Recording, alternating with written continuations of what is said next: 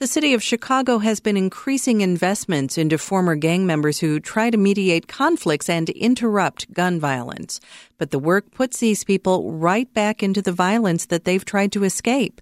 And that comes at a heavy cost. WBEZ's Patrick Smith has more. Catherine Bocanegra's work over the last few years has, in some ways, been an attempt to make up for a mistake she made in 2012. At the time, she was an anti-violence director in Chicago's Little Village neighborhood, and she was dealing with an employee who was struggling to get her work done. The employee was a street outreach worker, connecting with gang members to prevent shootings. That year, the employee had watched as one of the young men she was working with bled to death from a gunshot to the stomach. It took a huge toll on them. And this is somebody who had survived so much, working to save the neighborhood, but it, it completely destabilized them. The outreach worker was devastated developed a fear of attachment to her clients. She withdrew from the work. So, Bocanegra fired her. I was so focused, okay, on making sure that we could continue to help the community at a time when violence was surging that I overlooked the wellness of that worker. And when they could no longer perform a task, they were let go. Bocanegra is now a professor at the University of Illinois at Chicago. She's studying what kind of mental health and other supports these workers need. She recently published the results of a survey she conducted of about three dozen outreach workers in Chicago. Her findings are stark. The workers feel underappreciated, undersupported, and overexposed to trauma. 76% report witnessing a traumatic death. One described a nervous breakdown. Another, fear after a colleague's car was shot up. Bocanegra wants to help make sure these people who spend their lives confronting the tragedy and trauma of Chicago violence get support she didn't give to her worker 10 years ago. I was hearing that workers are burning out and feeling really hurt.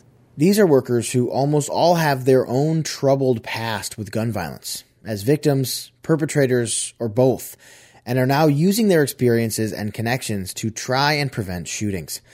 It's a strategy that's been gaining momentum here and nationally over the past few years.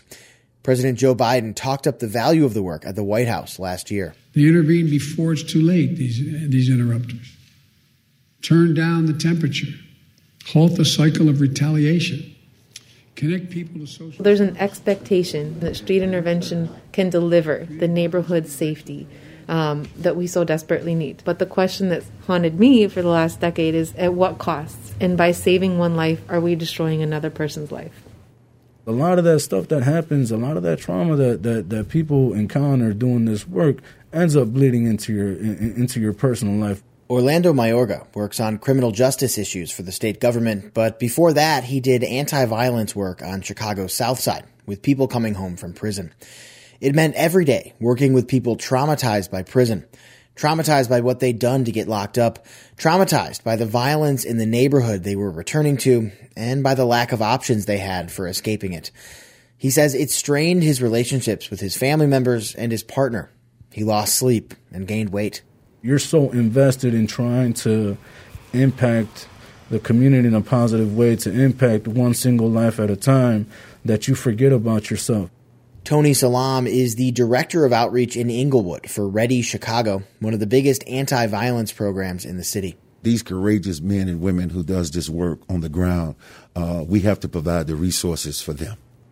If you know that you are working with people who are trying to kill each other, okay, you know that death will happen, you know that shootings will happen, and that that will have an impact on your staff. At a very basic level, I think you can plan for that rather than react to it. Bocanegra says frontline anti-violence workers are stopping bullets, and we're learning that they need a lot of support to do it. Patrick Smith, WBEZ News.